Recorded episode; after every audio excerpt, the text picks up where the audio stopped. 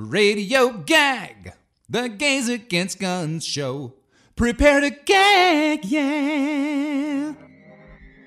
Good afternoon, everybody, and welcome to Radio Gag, the weekly Gays Against Guns show.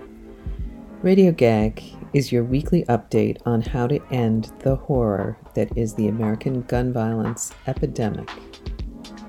I'm Sarah Germain Lilly, your host today.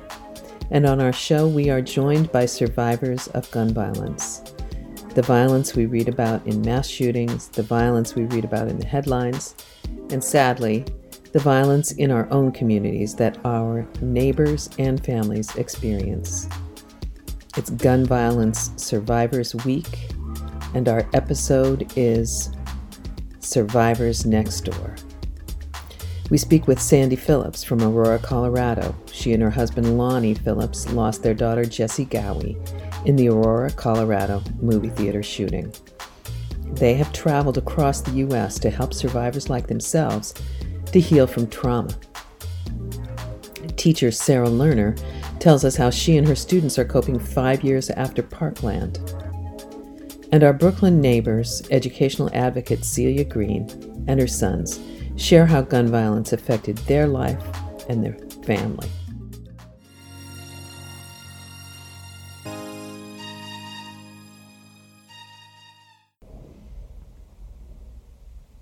And now, our first guest, Sandy Phillips, who lost her daughter Jessie Ghawi in the Aurora, Colorado movie theater attack. Good afternoon, listeners, and welcome to Radio Gag. We want to welcome today Sandy Phillips.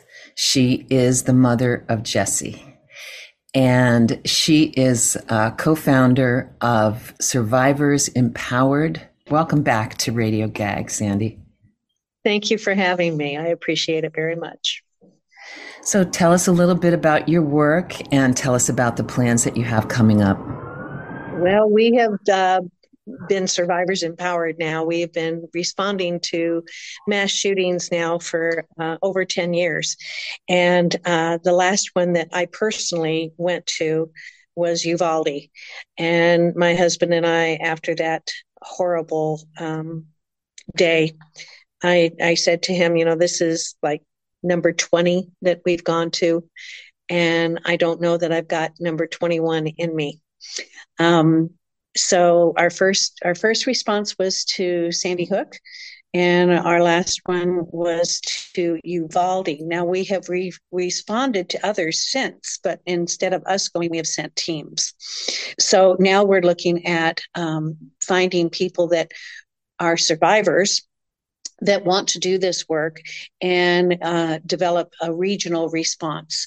So it doesn't fall onto just one survivor or one survivor couple like it has on us for the last 10 years. So it was time to take a step back from that and really focus on the other work that we've been doing for the last three years now um, in the mindfulness end of um, wellness and we worked with uh, the University of California, San Diego to develop a program especially for survivors of gun violence. And um, we were ready to roll it out, and then COVID hit. And we were like, well, you know, we can't gather in person, so maybe we could try doing this on Zoom. And thinking, well, you know, it might not work, but we were surprised and grateful that it worked so well and we were able to include people from all over the country. So it was a, a win-win for all of us. Um, and those have been so successful and ucsd is so happy with having the data that backs up how important mindfulness is in the space of wellness and um, and the treatment. I hate that word. Um, the ability to respond in a positive way to PTSD, which most survivors know that they suffer with. So, uh, giving them that gift. These classes were done for free. Um, so, we want to continue to be able to provide that. And now we've taken one step forward and said, now that we can all gather again, wouldn't it be great if we could start doing retreats with survivors from all over the country and have them fly into Mexico and spend five days? Really with one another to have that bonding experience and also um, explore mindfulness and the other um, trauma treatments that there are out there to become aware of them to deal with grief to talk about grief and how we're doing on that journey uh, and then send them home with an experience of peace calm that's our next project.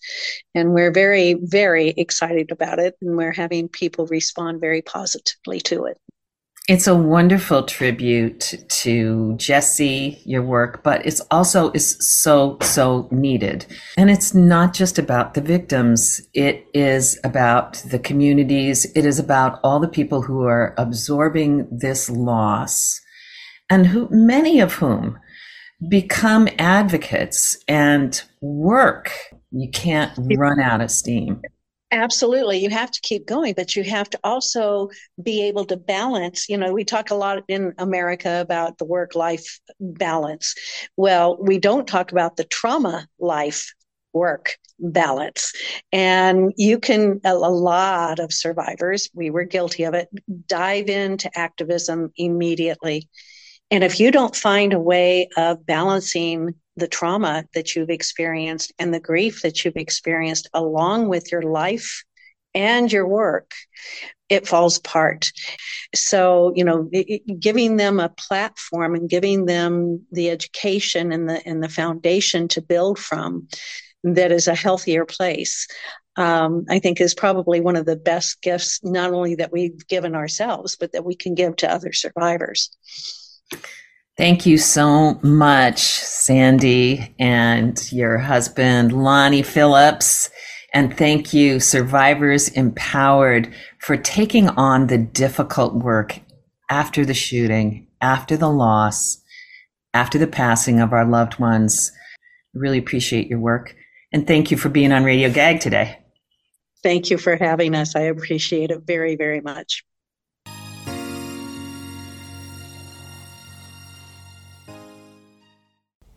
You're listening to Radio Gag, the Gays Against Guns show.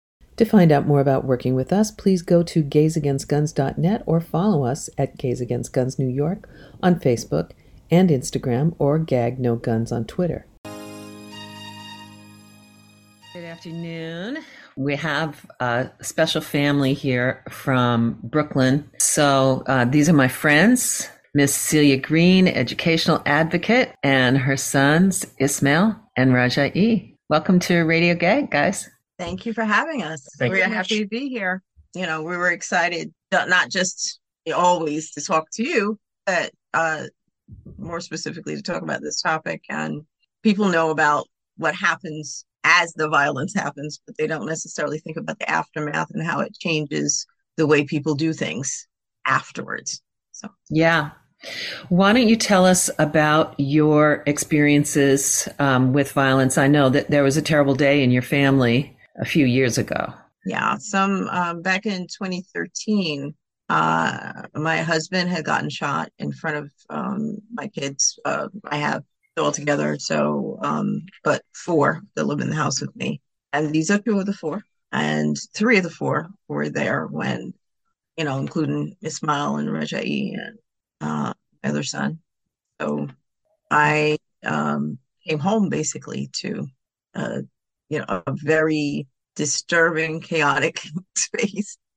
Uh, and it, there was a lot of negative energy in general around what had happened. So, um, but I will, I, I do say this it is one of those spaces that you either strive and su- survive and then thrive, or something where it sort of marks you and you go into your shell or um, you're not able to function. Yes, thank you. Um, Rajai and Ismail, how did you feel about your lives? Do you see kind of a before and after um, stemming from that day? I would say there was definitely a before and after with me when it came to the incident. Mm-hmm. Um, mom and dad could attest to my character when it comes to I'm I'm a very positive person. I usually don't wish negative upon anyone, but um, after that had happened, I was very close minded. I, I, became very close minded because I didn't want to have any like I didn't want to meet new people. I didn't want to talk to anybody new. I didn't want to be like have to be forced into anything. I, I've like basically closed out and didn't want to interact with anybody. Um, and that affected um of my friendships and stuff like that. Were because uh, I was in middle school at the time. I think uh, it happened like two days before middle school started, uh, seventh grade started. So that affected going into the brand new school year. It's, it's drastically, drastically affected that. I would say to get out of that, one of the things that um that was like a pivotal point for me was that uh our dad told us that you know just because one officer did this doesn't mean that that's every officer's interaction. You're not going to get that interaction with every single officer. So if it wasn't for that, I might have had a drastically different personality. I might have been a different person entirely because of that. I might have felt that hate, that guilt, the variety of emotions if it wasn't for what he told me. Got you. Got you. What do you think about what your brother said, Ismail? I I would say in terms of the before and after, I felt similar, meaning um before said events, I was um the positive, optimistic um type as well. Um, but I think after the event, especially when I was in early middle school, around sixth to seventh grade, I I literally could have cared less about school at that point. I was just not my concern in the slightest. I was more concerned about other things due to what we were going through at the time. And therefore, my grades had a easily the biggest, if not one of the biggest drops I've ever had in um terms of my educational records. Um, you were uh, if you were to see my report cards from back then, it was like 60s and sometimes 50s, and I had quite the grudge back then. I was similar to Roger E in that sense, where it's just like I wanted some sort of justice to be served. Could I interject something? Yeah, go ahead. I was gonna say, um, some of that uh stemmed from he he had a particular issue where the our dad was in the hospital for a period of time, and Ismail, mm-hmm. because of his age, or what they told us was his age, he wasn't allowed to ever see him. He wasn't allowed to go up to the room and visit him. I was allowed on some cases, depending on who was at the desk, but he was never allowed. So he was isolated from his dad for a period of time. I forget how long it was, but it was it was not great for him.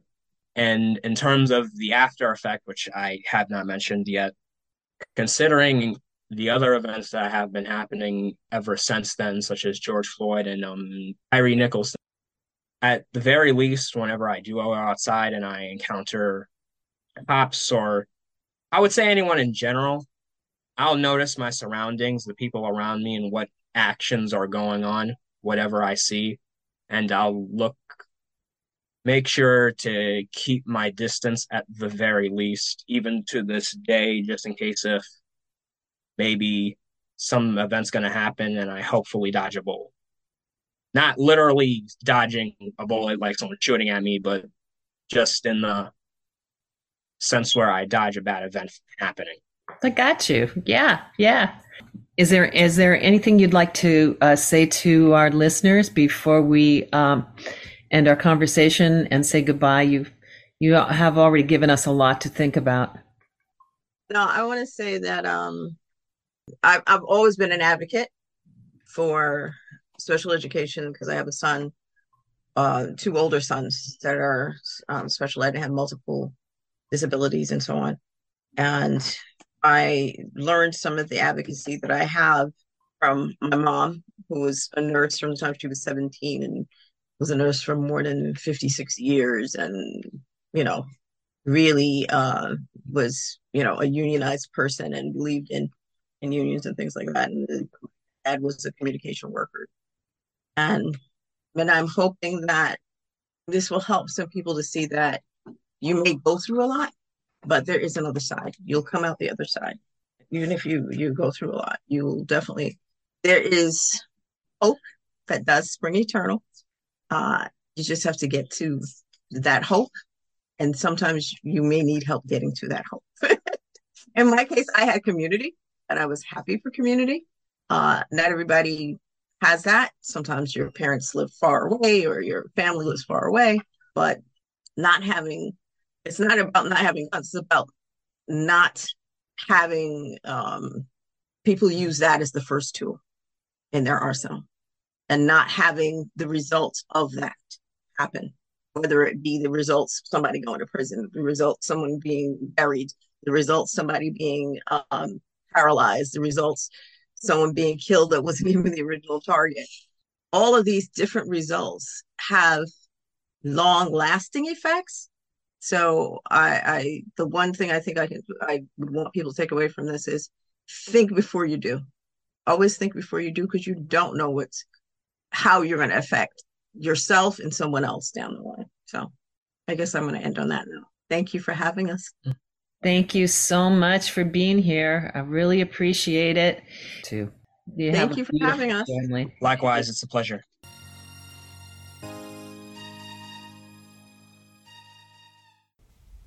This is Radio Gag on our Gun Violence Survivors Week show. And our next guest, Sarah Lerner, is a teacher and parent in Parkland, Coral Springs, Florida, and survived the Marjory Stoneman Douglas High School shooting, in which 17 people were killed. We're here with Sarah Lerner. Welcome back to Radio Gag, Sarah. How are you? I'm good. Thank you for having me on for my eight millionth appearance. I appreciate it. I'm happy to be back. Yeah. Yeah. Sarah is a co founder of Teachers Unify to End Gun Violence. Sarah is also a survivor, along with the community of Parkland and Coral Springs. So we wanted to hear from you today because it's Gun Violence Survivors Week. So my big burning question is how are you doing and how are the students doing? That is a big question. Um, I am I'm okay. I have been very even keel the last, or well, leading up to now. Um, the last few days, I've been a little, a little weepy and a little down, but I think that's normal. It's hard to believe that it's been five years already. Like it just doesn't, it doesn't register. And I said this since the beginning. It feels like minutes ago. It feels like five lifetimes ago. But five years is a long time. And I'm the same person I was beforehand, but I'm also drastically different. And I'm okay with that. I've been talking to former students, I've been talking to, you know, my own children, but I was talking to a student who was a senior and was one of my editors that year, you know, he was also saying how hard it is to believe it's been five years. And he's like, I was 17 at the time. Like he was a month out from turning 18. He's like, and I'm almost 23. And like, I kind of paused at that for a minute because I was 37 at the time and now I'm almost 43, which is so bizarre. I see how I, I call them my kids, but my former students, you know, how they're doing. I see them on social media and they are in college, have graduated from college, have careers, have, you know, gotten engaged and are doing such wonderful things both within the realm of activism and for some not. And I'm just so proud of all of the things that that they have done. But I know that as we lead up to, you know, through this next week and into, um, you know, the actual anniversary itself. But to the the very short answer to your question is I'm I'm okay. I don't know that I can be anything other than just okay. Yeah, it's so it's so much. You know, when you come back to this place, it's easy to say nothing's changed, but a lot has changed. And the movement of March for Our Lives has helped uh, energize so many other movements and and has changed the political climate. Yeah, I mean, if you look at Florida, you know, specifically, Maxwell Frost is a United States congressman from the Orlando area, and he's the first Gen Z person to be nominated, you know, elected to Congress. But he was one of the March for Our Lives kids. And he, you know, has been involved in this movement. So not only are we here and the kids from here, you know, changing the political trajectory, but now those kids are lawmakers and will continue to become lawmakers. So, you know, as I have also said all along, it's adults are so quick to dismiss teenagers. You know, like what do they know? They're always on their phones, blah blah blah. But from their phones, that's how they started to March for Our Lives.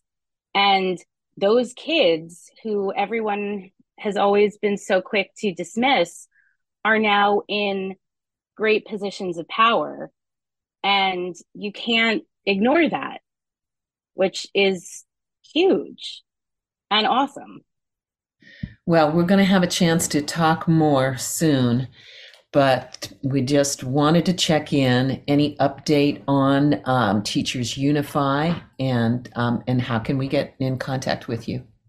Yeah, so everything with Teachers Unified to End Gun Violence is going really, really well.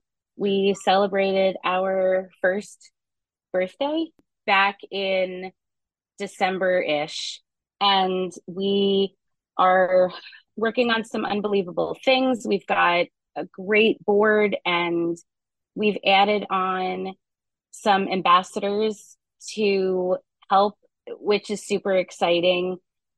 Abby, Sari, and I are excited for where the road will take us in terms of getting involved. So you can follow us at Teachers Unify on Twitter and Instagram. You know, if you want to reach out to me directly, you can email me. Um, my email is sarah at teachersunify.org. You can check out our website, teachersunify.org. So we'll catch up if and when West teachers have a lot to talk about. and thank you so much for being on Radio Gag today. Really appreciate Thank you for having me. I, I love being here.